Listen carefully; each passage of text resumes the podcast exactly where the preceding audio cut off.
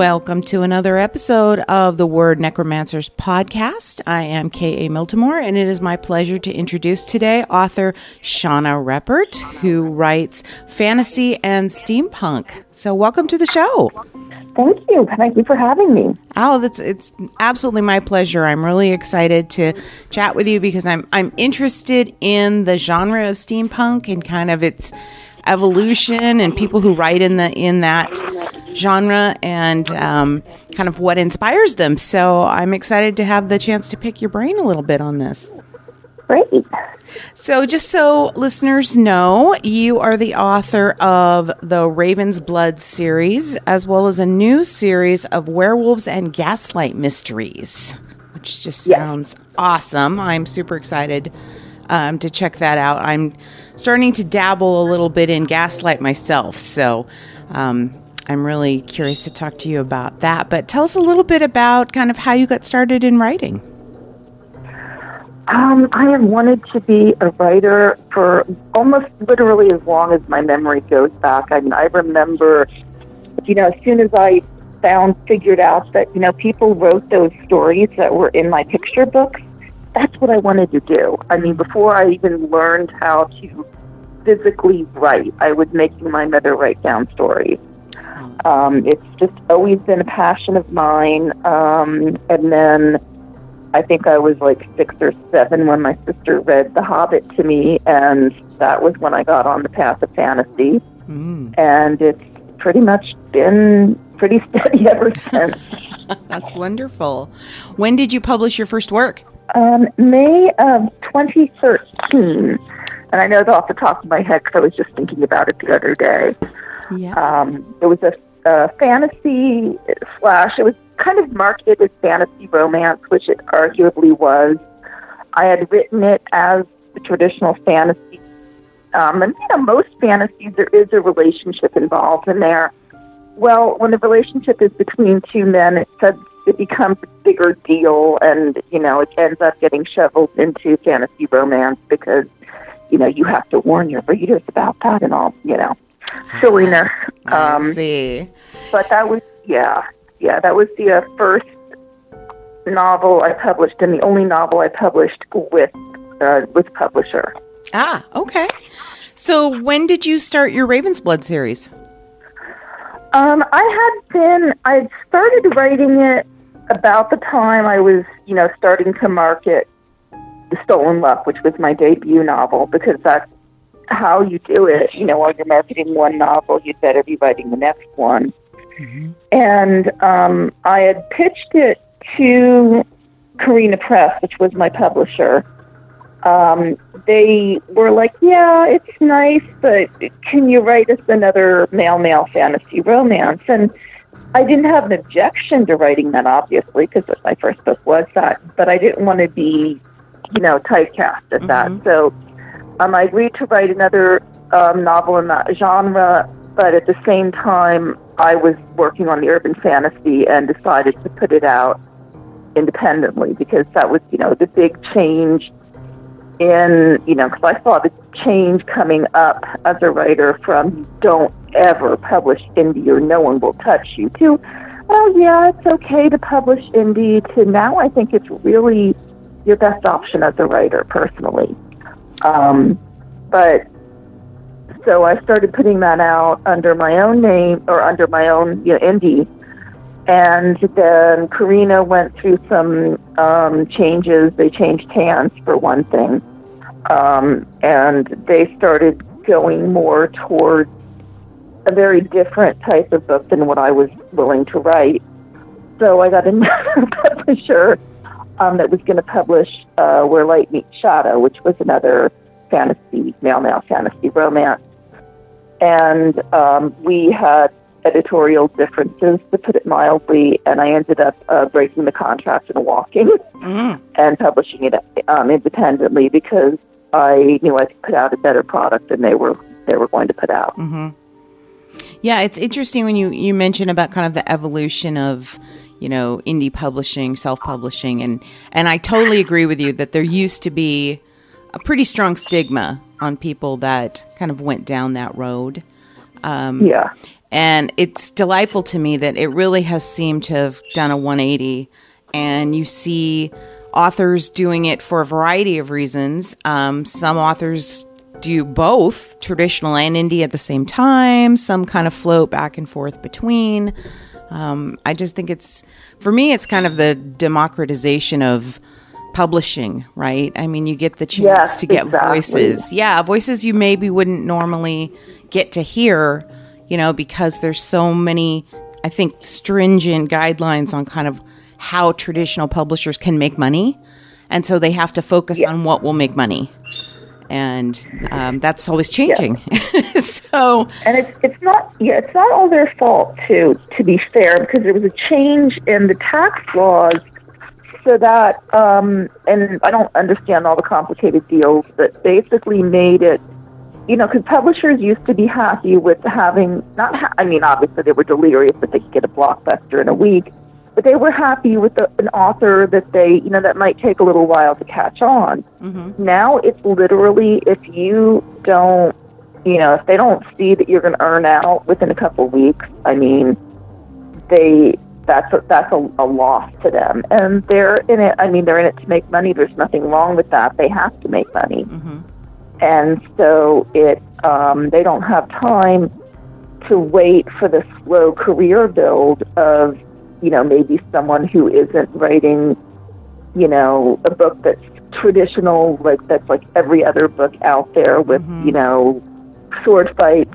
and lots of sex and you know and all of that mm-hmm. yeah, absolutely. I think you have to be, the lines are less blurry in traditional publishing on. Right now, I think with indie publishing, you can see people doing more cross genre writing where it can kind of fit into one category, but it can kind of fit in another category. And I don't know that you see that as much in the traditional role. I mean, it's kind of like it needs to fit the market, right? Really squarely, or you know they have a Yeah. problem with that. So, Yeah. so that's cool. That's very cool. So let's talk a little bit about Raven's Blood. So you, how long mm-hmm. is the series? How many books are in it now? Um, there's four books out i've just started the fifth Okay. um, so, So- yeah i'm kind of trying to alternate um, raven's blood um, and werewolves and gaslight um, i did have a few um, standalones coming out in there too Okay. so So how do you keep a series kind of fresh? Like by the fifth book, are you getting tired of these characters? Are you wanting to kind of wrap things up? How do you keep it vibrant? Well, if you have um, a good, I, I, I prefer to write with a good cast of characters. So I have, you know, my protagonist and, and a few major characters, but then I also have a lot of, you know, I have a whole world, and they have friends, and they have, so there's that where you're working with, you know, it brings out a lot more possibilities, and also um, if you have a really deep character, just like a human being is evolving all the time. I mean, you know, if you think of your life as a story, there was one arc, you know, of my life. Well, through high school, I don't write YA, but you know, if you were writing, you know, there's one arc there. Then through college, there's another arc. Then my marriage and my divorce was another arc, and you know, and and so there's always fresh things you can do. Your character, if you're writing it well, you will solve one arc, but something it kind of overlaps. There's something new happening, um, and also it helps that I tend to write. Um, Raven's Blood. The first three books were kind of a a sol- they they kind of belong together as a solid arc. They each could be read, separately, but there was an, an arc that went on with that with um, Raven and his sort of love hate relationship with his his mentor, um, who he had to help destroy, basically. Um, and uh, but it it kind of is segueing into more of sort of an urban fantasy police procedural thing. Hmm. And so with mysteries, it's great because you can always come up with a new villain. Mm-hmm. Unfortunately, there is a ton of crimes and tons of types of crimes and tons of ways that people do evil things to one another. And so that's fresh fodder all the mm-hmm. time. And because I'm a person with strong opinions about lots of things in the world, mm-hmm. I can always find things to write about. That's great. So, did you plot kind of your series? Did you have kind of a, I know in book one I'm going to do this, and then in two I'm going to do that? Did, or did it? Did each novel kind of evolve and, and glue on to the next? Well, for Raven's Blood, the first three novels, I really knew what that arc was going to be. From there, there were just different things I wanted to do. Um, there were things that I wanted the characters to experience and go through, and so the murder mystery is a setting for these the character growth that is going on and it's it's a journey. And so I kind of knew that. I actually knew by the end of the first book, I had a pretty good idea of like what the next generation is going to be like, and um, the Ransley um, Ransley Zachary Ravenscroft has just been born. In the last novel, he was like a babe in arms. So. And I know what he's going to be like as a 20 year old, and God help Raven. I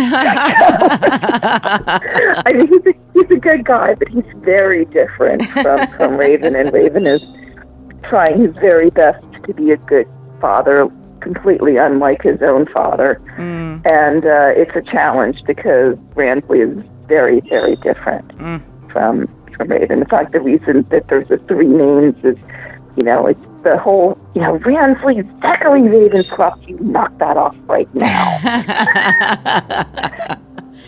So, for fans of the series, do you get a feedback that they want you to hurry up, or you know, they're asking for the next Yeah. one? How do you kind of manage the pacing of when these are released? Um, well, they always want the next one. In fact, I had someone who was waiting for this book that was the, the, the new book in the Werewolves and Gaslight series, and she was pushing for that, pushing for that. I hadn't even finished the, it had just gone to like final line edits, and so she's like, what are you, you know, what are you doing? Why are, you know, I was like, well, it's, it's in line edit. And she's like, great. So when's the next Raven's Blood coming out? I haven't even gotten the first one, the last one to proofing. I know. Um, but it's good. It is really good. It keeps me motivated. Um, I was trying for a two book a, a year schedule. okay.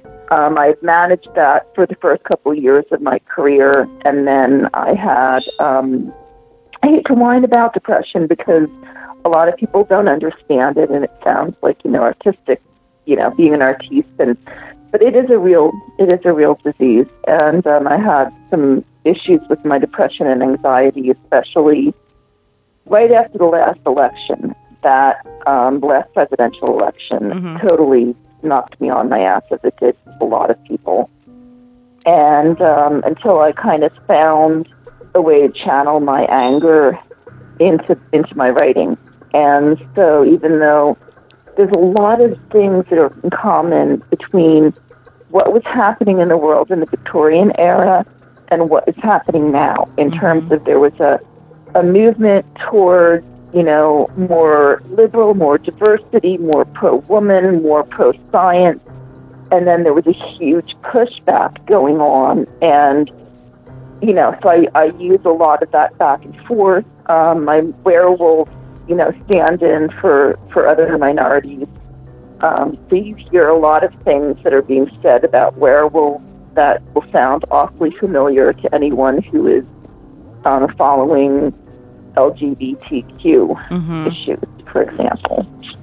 That's so interesting to me that you say that because, um, and I don't usually get super political. I think anybody who reads my tweets kind of knows where I fall on that on that spectrum. But um, the last presidential election is what actually got me motivated to write again um, Yeah. and to publish, to go beyond kind of just I'm going to write just because I need to get some stuff out of my system. To I want to get something out there. Um, Yeah. and, and I've heard from other people, whether they're writers or you know whatever um, they may do, that sometimes it is that that social, um, you know, turmoil that kind of inspires people to do things and and work through it, you know, in their own way. So Yeah. think you're in good company that way. A lot of people to, to have channeled their feelings one way or the other um, in their art, and that's um, and that's as it should be. I think. I think that's how art helps serve people in general. Um, yes, I mean that's been the whole you know whole history of it, really. Absolutely. So, Werewolves and Gaslights, I saw that um, book two just came out, right? Moon over London? Yes, yes. Yesterday was the release official release day. Well, congratulations. That's very exciting. Yeah. So, tell us, um, back up a little bit to book one. Um, kind of Uh-huh. where does the series start? And then, kind of what uh, coming attractions do you see in book two for readers? Well, um, the series book one actually starts. It was actually kind of a prequel short story that was more um, of a romance, kind of, but there was a mystery element in it. And I was really intrigued with the characters, and so I started there. I originally thought my werewolf was going to be my protagonist, but when I started really working with the, the first novel, I realized it was going to be my police inspector because he was the one who was really going through the biggest character arc. Um, so in that book, it starts out um, Inspector Royston Jones, um, who is coming up through the Scotland Yard. He's just made detective, um, and he was kind of reluctantly promoted because he, even though he comes from um, a very, you know, basically lower working class poverty background, his mother had been a governess at one time in, um, you know, in the houses of wealthy families, and so he has the education of gentry. And so they kind of had to promote him because they needed someone who could translate. And of course, they couldn't let the ambassador talk to a mere constable. Um, but there's a lot of, um, he's kind of coming up against a lot of uh, pushback in the yard in that book. And also because he is the bastard son of Gentry, that's how his mother lost her position. Um, she was seduced by the eldest son of a family where she was a governess, Mm. and that was the Royston family. So his first name is actually his biological father's surname mm. because her, the family basically let her know that they would make her life very difficult if she tried to give the baby the father's surname. So she, being kind of plucky, naive in a lot of ways, but rather plucky, um, gave it to him as his first name, which mm. was actually a common thing that was done sometimes in Victorian era. Hmm. Not that it, among bastards, but you know that often mm-hmm. the child would have the, the first name would be the surname from you know someone in in the family history. Mm-hmm. And so he's got that, you know, and, and the black marks of bastardry is really a big thing in Victorian era, especially as he is moving among the upper class. Um, it's, you know, it's very hard. And as his investigations take him into the upper class, and some of the uh, suspects are upper middle class, there's a lot of you know, you can't go there, you can't say this, you can't ask these questions. And the whole time he's dealing with um, the, a very, um, basically kind of a Ripper like murder se- uh, series, a series of murders. He's a serial killer on his hands. And so a lot of emotional pressure from him. He takes his job very seriously. And these women are dying horribly, and he wants to stop that. Um, one of the women is someone he has a passing acquaintance with, kind of a would be sweetheart. Um, so that makes it very personal. How much research did you have to do about Victorian London to feel like you could really write about the era? Lots and lots. Um, it is a lot. I mean, it's one of the earliest eras, though, in which there is a lot of first source material, um, which is is wonderful. You not only have novels written in that area, era, era, which you do for Regency as well, but there's a lot of newspapers that have actually been preserved and are now available online. So some of the things I was able to look at are collections of news stories from that era to get a feeling of the people's attitude, um, just weird little glitches that or weird little things to throw in there as kind of um, uh, what do they call them Easter eggs for people who who know a lot about um, Victorian London, like the one bar that shows up, Fishtails, is a real bar in Victorian London. Now they did not have automatons entertaining the the, uh, the customers, but it was a very real bar, and there was the, the owner was a very real character Mm. in all sense of that word. Hmm. Um, yeah, and you really, you definitely have to know at the very least what the social mores are, what the conventions are, um, you know, how one becomes a police inspector, and there's a difference between what the law is and what is really the law, hmm especially, you know, the, in that era, people don't realize that that was the first, that was the beginning of the professional police force. Um, the Bobbies, uh, Robert, also known as the Peelers, were, you know, legislated in by Robert Peel, and it was a revolutionary concept, and a lot of people were not so sure that they liked this idea. Hmm. So, yeah, there's a lot going on. Um, and Moon over London, I would be very fortunate. Um, I have someone who I actually credited in my um, acknowledgement who is a um, lover of language and is, you know, British. So she was initially helping me with the Brit picking the novel, but she also knew a lot about the historical differences in language and in, in cultures and conventions. So she really helped me out in places where I needed a little little clearing up. So That's so helpful to have another, you know, set of eyes and someone coming from maybe a, a slightly different skill set, right? That they can kind of chime in on Yeah. on your work and say, "Oh, you got it here," or "Oh, no, you need to tweak that." Um, that kind of thing is invaluable to have that kind of resource. I think. oh yeah. So, it, is there an element of steampunk in this series, or is that is it more just a straight historical fiction? It's well, it's definitely fantasy because there weren't any werewolves running around London that we know of. That we know of. we know of. And the this- caveat and there. in my world, yes, in my world, the werewolves are very. I mean, you, people know that there's were, werewolves around. That they are, you know, slinking through the streets on. But it, it's very much they're like the underclass. So they are sort of treated like, um, kind of the well, the lower economic classes in our country are to a great degree, degree or kind of how people of I mean it's changing in most places slowly, thank God. But how you know this country used to treat people of of color, hmm um, you know, where the China China Chinamen China people Chinese people Chinamen it was mostly men because they tried to avoid bringing women in. Um, you know, the Chinamen could come in and work on our railroads, but you know they couldn't stay here. They couldn't own businesses. They couldn't own land. They couldn't get married. Um, you know that very much it's a second class. The only difference is that, that you can become a werewolf.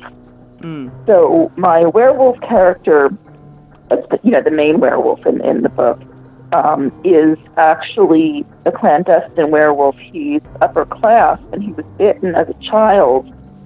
His parents managed to hide his status, and he, you know, managed to keep that hidden. In fact, some of the conflict in the first book was um, Royston discovered that this man's a werewolf, and um, he, you know, and uh, Richard Bandon, my werewolf Bandon, saw Royston coming to him for help.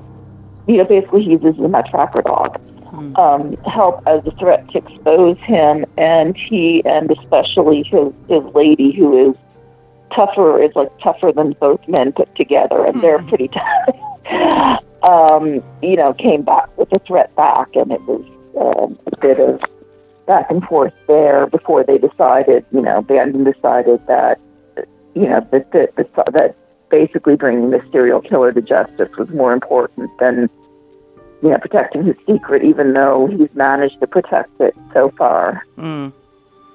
So, for readers who aren't really familiar with the term gaslight or steampunk, do you have a definition for those that works for you? Yeah, there's a lot of overlap. Steampunk was sort of the first, um, the first uh, genre that then the gaslight fantasy is almost a subgenre. So, I, how I define it to people who are outside of speculative fiction is it sort of the Victorian era if um, if steam technology and clockwork technology was way cooler than it really was. so you and you did have steam cars in the very early, in you know, in, in Victorian times, a lot earlier than people realized. There wasn't, it wasn't common, but there were experimental models were coming out. Mm. So in my book, they're just a lot more common. Um, steampunk, people tend to define it as science fiction. To me, that doesn't make sense. I've always called it type of fantasy um, but it is true, the overall, a lot of the books in the genre have the science fiction, um, thinking of the word, um, like the scientist, science fiction feel where technology is the main character. Mm-hmm. And it's more about ideas and people, whereas I think fantasy tends to be more about people than ideas. So when the term gas lamp fantasy came out, I really embraced that term, but I still call my work steampunk because more people are familiar with the term. And I mean, my, my female lead um, is an alchemist, and she also tinkers with anything that can be tinkered with, mm. and is very, um, very outspoken and is all, and she practices alchemy in glamored uh, to be a male um, because you know she couldn't get anywhere with her career as a woman. Mm. I love the the crossover between kind of that the historical reality, kind of of like what it was like for women in the era, and then giving her a solution in this kind of mm-hmm. fantasy uh, mold. I think that's that's that's a cool.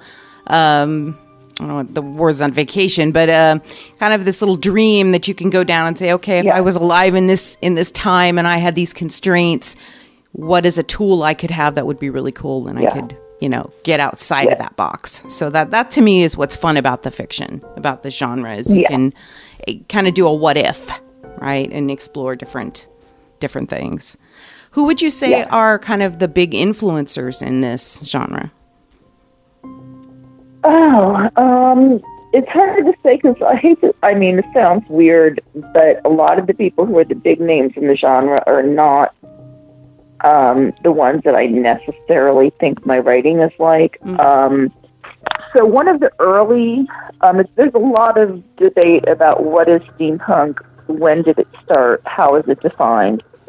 Um, one of the early books that could be considered an alternate universe steampunk um, would be Ellen Kushner's uh, Swordspoint and the um, the books that follow that. Mm-hmm. Um, and it's just mostly that she's her. It's a completely different world, but it's taking place in a world that is very like Victorian England or mm. Victorian.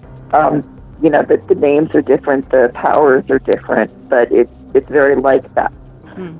Um, and I, it's also really more gas. I mean, even it's really even though it was a very early novel, I would actually put it now that there is the term gaslamp fantasy as gaslamp fantasy. It's more about the people, and um, there's not a lot of the technology stuff that you see in the later ones. Like Cherie Priest is one of the really big names I, you know, and if you like the sci- the, the really science driven, idea driven, as opposed to character driven novels, um, she's a good one to go to. It's not to my taste, but not to say that you know there's anything wrong with it. Mm-hmm. uh, Devon Monk is another local to the Pacific Northwest, which is really exciting. Um, and she writes much more in the way that I write in terms of its alternate universe. Um, it's very more character driven. So I, I've read some of her stuff. I really like her stuff. I love character driven um, novels. Those those okay. are those are always my favorite character driven versus kind of like yeah. big idea or big plot. I mean, those things are important, but for me, it's all about the character. So that would be yeah. on my short list of things to read if it's character driven. Yeah. yeah. So, what other media um, would you say then? Oh, sorry, I was just gonna. I was gonna say, what other media do you find then that also kind of inspires in this genre? Are you a fan of kind of the movie versions of Steve steampunk, or do you think they um, not they water it down too much? I, I think it's fine. I think it's fun. Um, a lot of you know people. There's a lot of um, feeling in the science fiction fantasy community of you know how dare they take our ideas and play with them, and it's not really steampunk. So how dare they have the steampunk things? I find it's fun mm. to to see the little steampunk elements coming in. Um, I haven't seen I don't see a lot of movies, not because I have a problem with movies. Movies are great. It's, stories are stories, whether they're on the screen or in a book. Just the, you know, finding the time. But um, you see little steampunk elements in, um, like for example, the Rod um, RDJ's Sherlock series, the one mm, where he's playing mm-hmm. Sherlock. Yes. Um, as a Holmesian, I have some issues with some of the portrayals that I have to take a step back from. Mm. Um, but for a, from a steampunk um, era, or from a steampunk approach, it's, it's a lot of fun. There's a lot of steampunk elements with his little inventions that he's working with, and I think I, I really think if if Arthur Conan Doyle knew about steampunk, he probably would be writing steampunk because I love that. You know, Sherlock Holmes is technologically advanced over his peers and really over you know what was happening scientifically at the time that Arthur Conan Doyle was writing. Mm-hmm. So yeah, I enjoyed those those um, movies. Um, I just love the the Thirteenth Doctor. I've lost count of doctors. The uh, Peter Capaldi ah, Doctor. Ah, yes. And his TARDIS is just so steampunk. It's an aesthetic as well as being a, a genre of literature, and I just love that steampunky look to the TARDIS. Uh, you know, I just love I love steampunk elements popping up. Um, some people get really, really angry about it. I mm-hmm. kind of think unless you're, you know, hurting a community like you know, I mean, I have a problem in fiction and film that is um, negative toward, you know, stereotyping groups that actually exist and, you know, using them in, in a way that's not appropriate. But short of that, I figure, you know, have fun. I'm totally with that. I mean, I think as long as you're not, you know, being disrespectful to the group that that really embraces this, um, there's nothing wrong in my mind with kind of yeah. introducing people to it, right? And, and I've heard that before that yeah. sometimes diehard fans of a certain genre, even if it's like game players, gamers, I think sometimes are oh, that yeah. way, or you know, there's all these different kind of subgroups, and they get really possessive about the content. And if it gets yeah. kind of introduced to everybody else, they they don't like that. Um, but how else do people learn about it if you don't yeah. kind of bring them into the big tent, right, and introduce them to something yeah. cool? If they see it in a Will Smith movie or something. I remember a movie that I don't know, ten years back or whatever, where it was a steam. Oh yeah, total steampunk, weird. weird yeah, the Wild, Wild West. Wild West. That that genre is actually Weird West, which is a subgenre of steampunk. But right. yeah. So if nobody, I mean, and it wasn't my cup of tea, and I like steampunk, but it wasn't my cup of tea. But yeah. if but if no one had ever seen it or knew the concepts and then suddenly they go to the theater because it's yeah. a Will Smith movie and they're like, "Hey, that's cool. I'm going to check it out."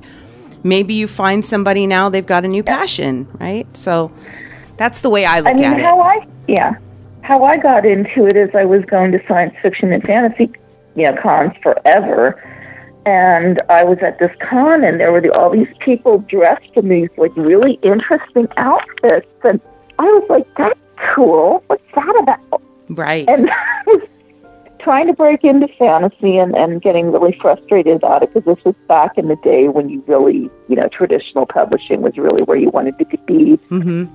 Um, and I went to a panel on what is steampunk because I heard that's what that what that cool stuff was happening, and I wanted to know more about it. And um, um, an author and editor, Phyllis Irene Radford, was um, on this panel, and she was, you know, they were talking about what's steampunk, what's not steampunk. And one of the things she said is, you know, we're um, the small press that operates in our area is getting together an anthology, and we're finding, you know, we're finding trouble getting enough professional quality submissions. Mm. And I was like, hmm, I could write one of those, and I did, and it sold like right off the bat. It was my first anthology sale, and I've been trying to break into fantasy forever, and had some small zine sales. Mm. And I was like, I like steampunk. That's wonderful. And I love the idea of kind of getting your feet in through an anthology. I think that's a great method. Even for people doing indie publishing, right? You may not be fully ready to invest the time or do the research in how to like, launch your own novel, but you can. Yeah. sure get involved in an anthology and it helps get your feet wet. yeah, it also I think gives you a lot of, um, first of all, kind of cred when you're trying to launch your novel, and also a lot of, it's a way to know, yes, I'm really ready for big time. I'm really ready to to put out the novels because that's the one thing I. that I think is a problem with indie for people who are coming into it in this brand new brave world where, you know, some people's entire careers are indie is it's hard to know you as an individual am I ready? And I feel incredibly grateful to Carina that I, you know, I sold a novel. Um, it basically said, yes, I am. And I also had um, a number of people I really respect in the industry, um, Elizabeth Lyon, Eric Witchey, telling me, yeah, you're, you're ready, go for it. So, Oh, that peer feedback is so critical, I think. yeah.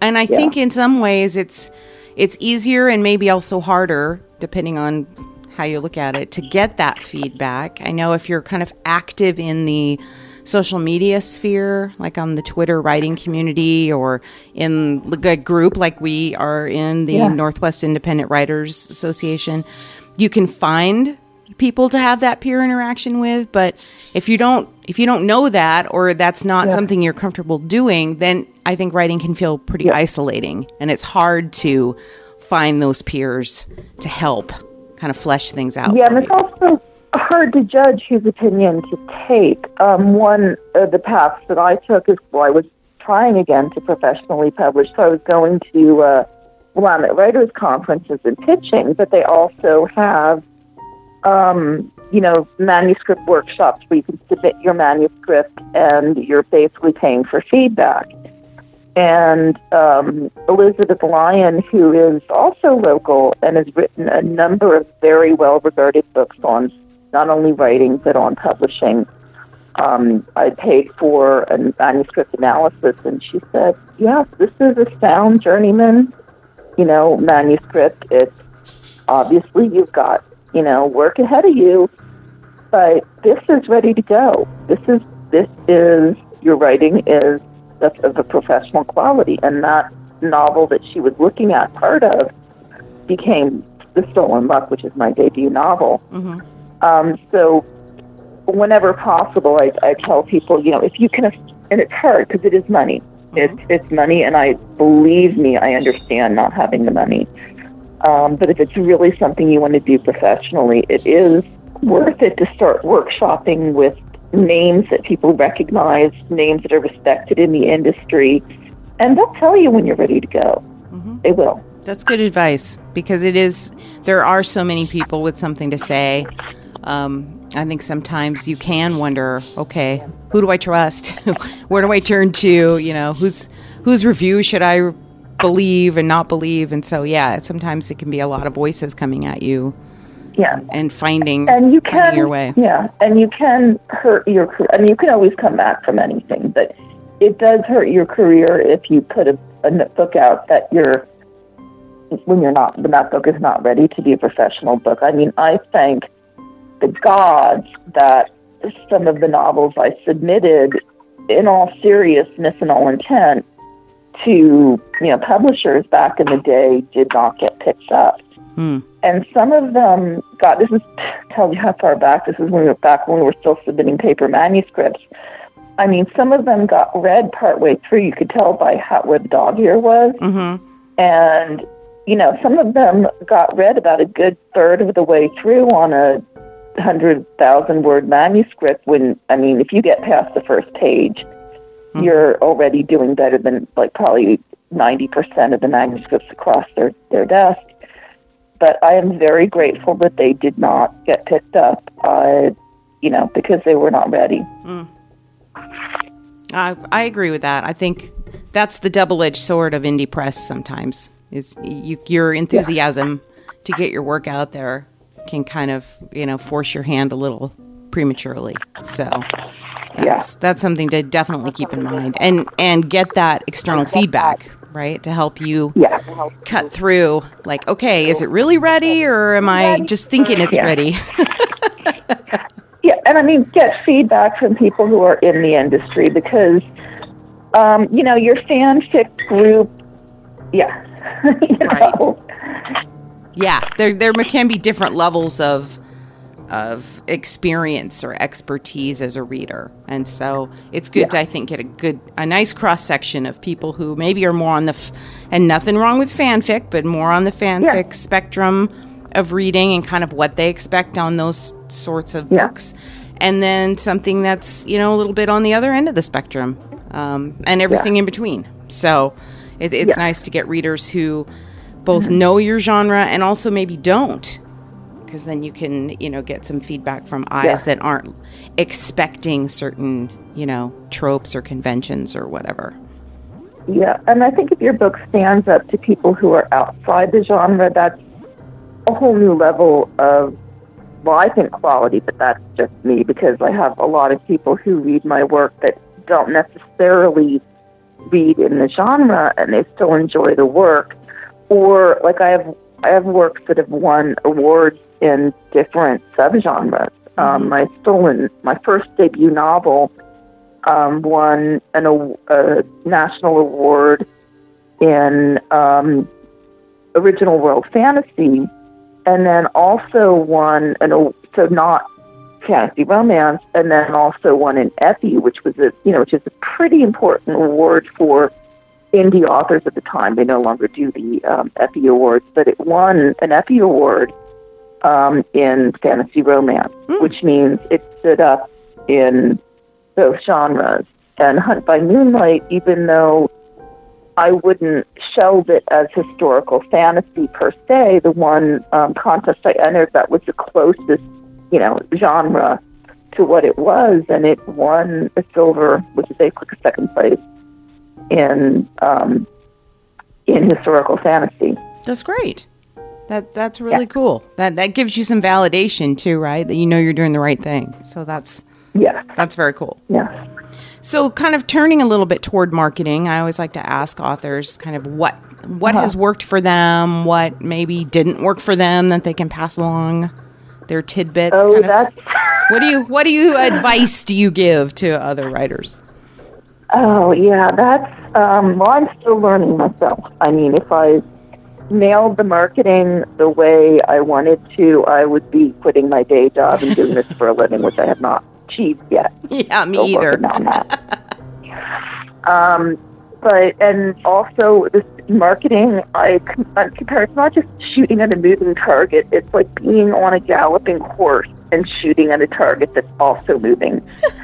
um, and what advice is valid today is probably not going to be the same as next year. Mm. Um, one of the um, the big things that is um, well, first of all, let me just drop some names because there's just I mean it's it's like one of these things you could have a whole course on.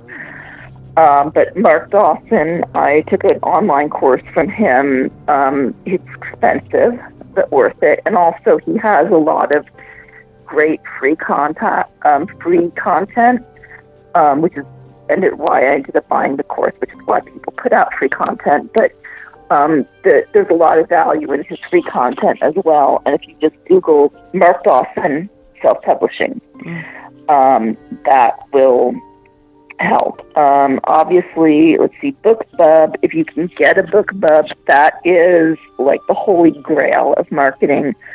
But it's getting to be kind of like getting traditional publishing. A lot of traditional publishers are now submitting books to that.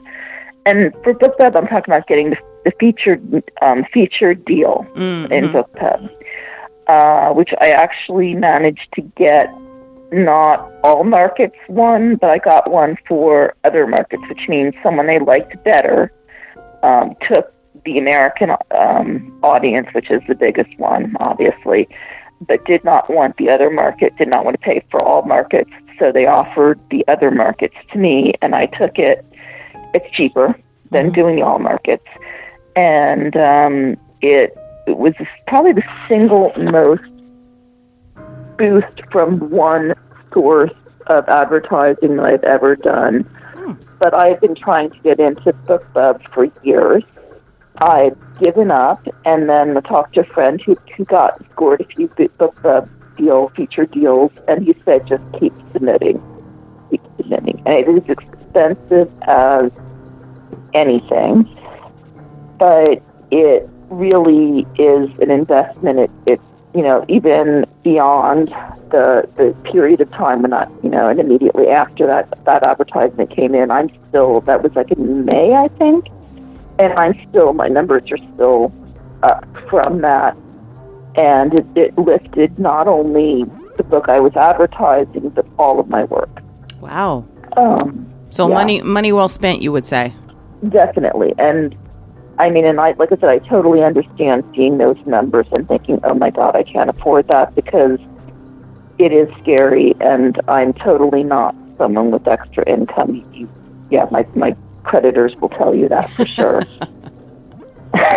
yeah, there's there seems to be at least. I mean, the little bit I've dipped my toe in the whole marketing thing, I it seems like you get free ads or really cheap ads, and then there's this huge gulf of nothing, and then the super expensive yeah. ads, and not much in between. Yeah, well, depending on how you are talking about cheap, there is sort of some middle ground now. Um, the other thing I do every time I am planning a marketing campaign, because the the, the uh, marketing sources do change, there is, and I couldn't tell you the URL, but if you Google paid author, which is the, the blog that puts it out every year, and um, best marketing or marketing list, something like that, it'll probably get you to, they put it out every year. So this year you'd want the 2019 best marketing and they rank them you know they've tried all of them is mm. the thing before they put it up there if they have tried it it's a group of authors so there's you know a number of them can try it um, and they tell you you know what's hot what's not what's worth money they don't really say oh this is a scam but you know they endorse the ones that they think are are worthwhile. And some of them are like the five dollar ones and obviously you're getting less lift from the five dollar one than you are from two hundred dollars. But you can kind of budget it out. And what i do um, what i've been doing for the last um, release and for the la- my last bigger releases have been um, doing kind of scatter shots. So i'll i'll pick up one or two really big expensive um, book butterflies one i've used with some success um, Books Go Social is another one I just started trying, and they're pricey, but I'm pretty pleased so far. Um, and, and there's a, a number of ones that are five dollars, ten dollars, twenty-five, thirty-five, seventy-five. You know, in, in that range. Mm-hmm. And you know, when I first started this, I thought, well, I'm not going to pay more than a hundred, hundred fifty. I thought that that was putting out a lot of money, mm-hmm. and well, it is for me but it's not. Um, it it wasn't enough. Um, the thing to remember as an author breaking in and trying to build an audience is your Amazon is, is God right now. And if you can get a huge, if you get your Amazon rankings high, and there's books and books because on how to, what goes into that, because, and it changes all the time. And Amazon doesn't tell you exactly how they do the formulas but there are some people who have done enough who are better at math than I do have done some crunch some numbers and they figure they at least know sort of what's going into it. Um, but one of the biggest things is getting a huge lift in your sales, so it's worth it to drop your price, you know, introductory price, mm-hmm. and it's worth it to drop the money on advertising to, to make those initial sales because then Amazon starts paying attention to you and then Amazon starts promoting you on their own. And that's what you really need to have happen. And that's what I'm still really working toward mm-hmm. to get to that point where, you know, where you're making a living at it, which I am nowhere near. but yeah, um, me either. Still having hopes. Do you yeah. find the um do you do the the Amazon ads though, kind of the keyword ads? Um, I have. Um, a lot of people have had good, have said that they had good luck with it. Um, I have not particularly, but I haven't tried it since I took Mark Dawson's course, and he had a lot of things to say about it um, that I might go back and try in the future. Um, I've tried his advice on the Facebook ads and had a fair bit of luck with the Facebook ads with him, mm. with, with using his advice. Um, again, it's it's you know it's it's pricey, mm-hmm. but um, it's been worth it. I'm probably going to do Amazon ads a little bit because I did a whole lot of money, sunk a whole lot of money into this release with a number of different groups that do advertising and help you with promotion. And with a new release, you really want to keep that energy going. So probably later in the month, um, if I can come up with the money, because that's you know the reality of it, I'll probably do some Facebook ads to support, you know, to keep the mm-hmm. keep the ball rolling. Yeah, absolutely. I think that's that's the one of the key pieces is keeping the momentum going. That's and that's yeah. why a lot of folks advocate having you know, a really aggressive publishing schedule, right? Like every three months, yeah. you've got something new coming out, yeah. um, and that's and I, that's a hard pace. Yeah, yeah. and you- I wish I could. I wish I could do that. Like I said, I was doing every six months roughly for a while, um, and you know, I dropped off. I have seen. I mean, since this release has come out, it's lifted all my other books.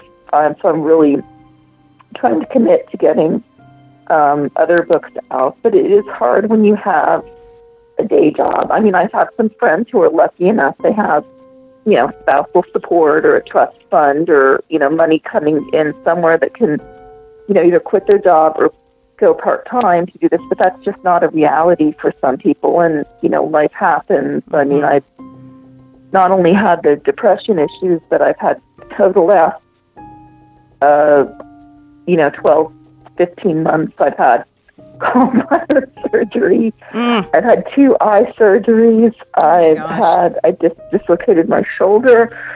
And so, you know, that really impacts your finances and it impacts your writing schedule. It absolutely does.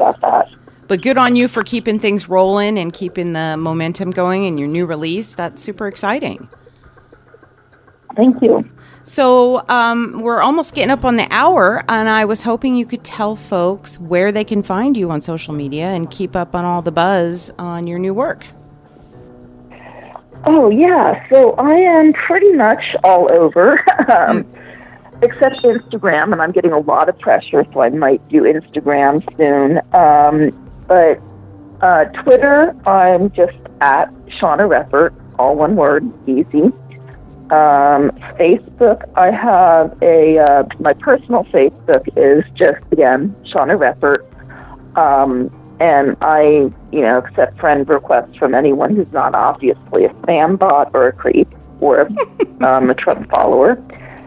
and um, I also have a fan group on Facebook. Um, that's just for my, you know, it's a place my fans are encouraged to post things. I might post things all there, there all the time as well, but you know, if the fans want to talk about talk back and forth amongst themselves or post raven pictures or wolf pictures because that's my thing, or things about Victorian era costuming, whatever. Um, that's a, a conspiracy of ravens because there's two collective novels, collective work nouns for ravens. One is unkindness, which I used in for a short story title, Unkindness of Ravens. Um, but uh, conspiracy of ravens is the other collective noun, so that's why I kind of call my fans my conspirators. Oh, that's I really feel like my fans are on this journey, you know. That's wonderful. I'd only known the unkindness of ravens, so I'm always fascinated to hear those collective nouns. Um, so that's a new one I'll have to add to my my list. well, that is And wonderful. I also have the professional author page on Facebook as well, and yeah. That's good. So uh, pretty much there's no excuse for not finding you on social media and hearing all about what's coming up for you. So it's very exciting. I can't wait to jump into the werewolf series. Um, it's on my short list of things to to catch up on. Um, I think I've got one book one book ahead, and then I'm jumping in. Um, and Oh. it's going to be um, a, a really fun journey, I think, to take uh, as a brand new to your series. I can't wait to see how this how this starts. So, thanks for telling us all about it today and kind of giving us an opportunity to peek behind the curtain and see how you craft these wonderful stories. Oh, well, thank you for the opportunity. My pleasure, my pleasure. Um, again, be sure and follow Shawna on her social media and check out her latest series, The Werewolves and uh, Gas Lamps Mystery Moon over London. So, thanks everybody. This episode recorded at the Bigfoot headquarters. This has been a Swagamore production. Production.